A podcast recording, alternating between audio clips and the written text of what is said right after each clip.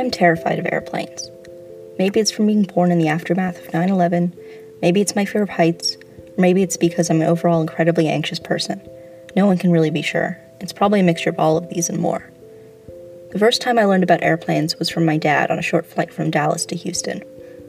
I was extremely nervous, as I am on all flights.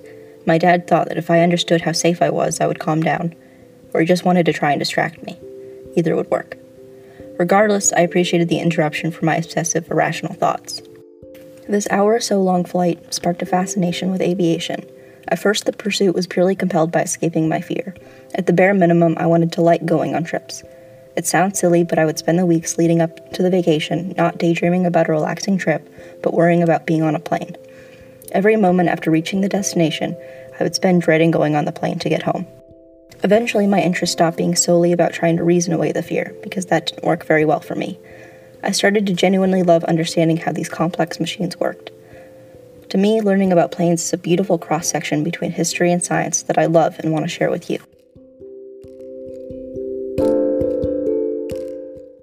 Our story starts with the Wright brothers. Orville and Wilbur Wright made the first successful airplane.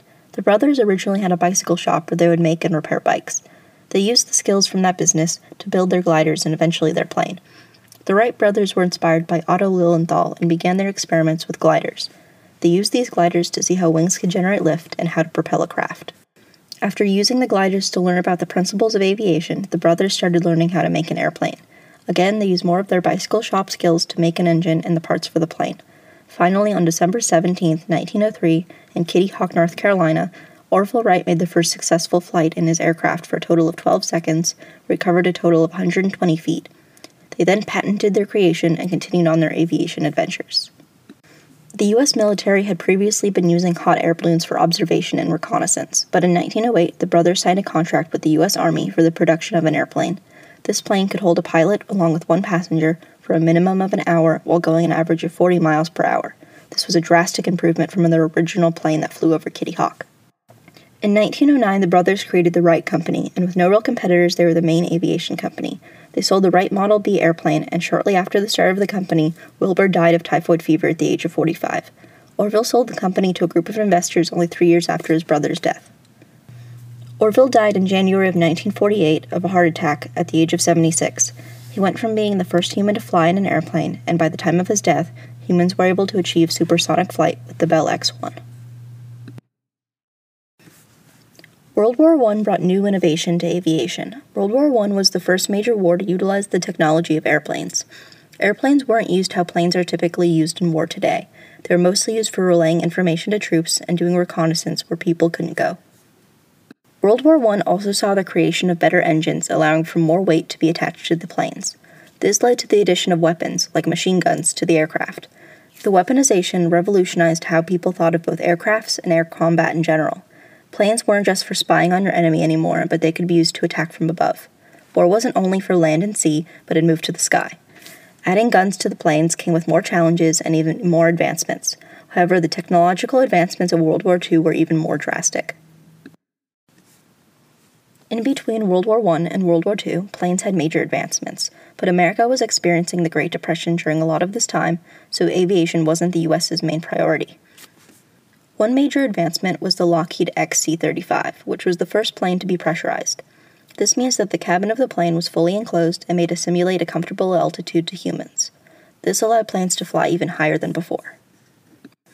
After World War I, as a part of the Treaty of Versailles, Germany had restrictions put on its military. One of these restrictions was limiting the size of its air fleet. However, Germany trained pilots in secret, which eventually became the Luftwaffe. While World War I brought machine guns mounted on the aircraft, World War II brought bombs. With even better materials and better engines, planes were able to carry even more weight. The most famous case of this was the B 29 flown by Colonel Paul Tibbets Jr., named the Enola Gay, after his mother.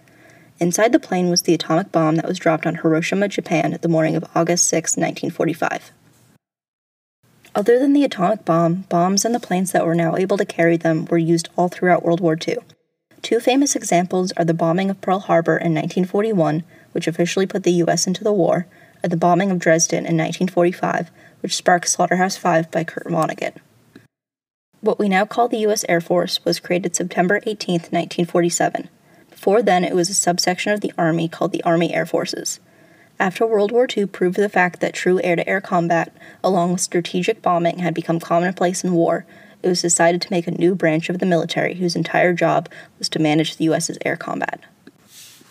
On October 14, 1947, humans had finally made a plane that can fly faster than the speed of sound.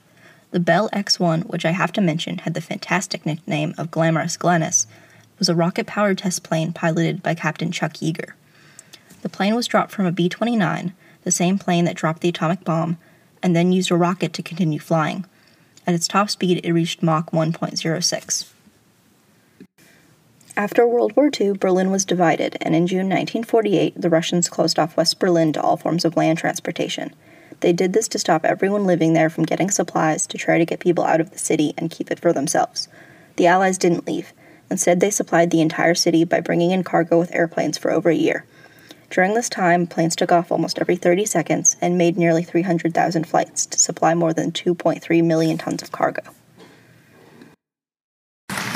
Mr. Gorbachev, tear down this wall.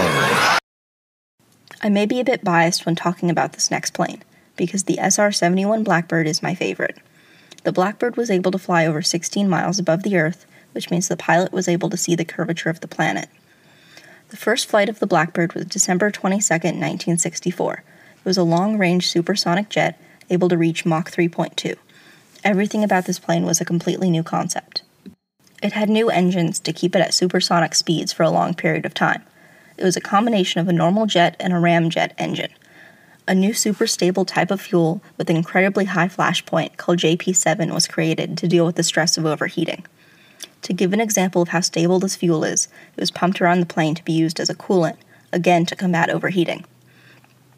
The Blackbird also carried triethylborane, a fuel that immediately ignites in the presence of oxygen, to help start the combustion of the fuel and start the afterburners because the fuel sometimes needed extra help to start combusting. The Concorde was the first supersonic commercial airplane created by a partnership between Britain and France with its maiden commercial flight on January 21, 1976. It was able to reach top speed of Mach 2.04. The airplane had routes from London to Bahrain, Paris to Rio de Janeiro, and from both Paris and London to DC and New York. It had to travel mostly over water due to issues with the massive sonic boom from breaking the sound barrier. The Concorde did have one fatal crash, Air France 4590, on July 25, 2000. On a flight from Paris to New York, the plane had an engine failure and had a fuel tank burst and caught fire. A total of 113 people died. The plane was officially retired and had its last commercial flight from New York's JFK to London's Heathrow on October 24, 2003. I think it's fascinating by looking at something as simple as airplanes that we can see how war breeds innovation. I hate to admit it because I am by no means advocating for war, but I think it would be naive to say that modern technology would exist without it. I wish that humans could find a more peaceful way to advance technology, but at the moment I don't see that way. I hope you enjoyed this journey through history with me. I hope to see you again with my next episode.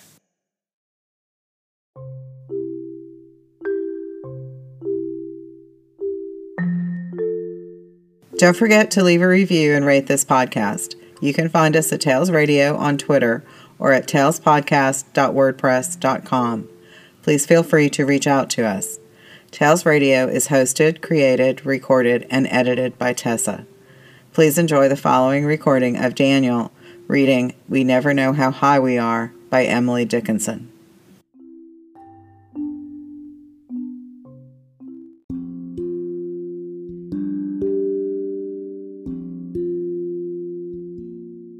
We never know how high we are till we are asked to rise, and then if we are true to plan, our statures touch the skies. The heroism we recite would be a daily thing, did not ourselves the cubits warp for fear to be a king.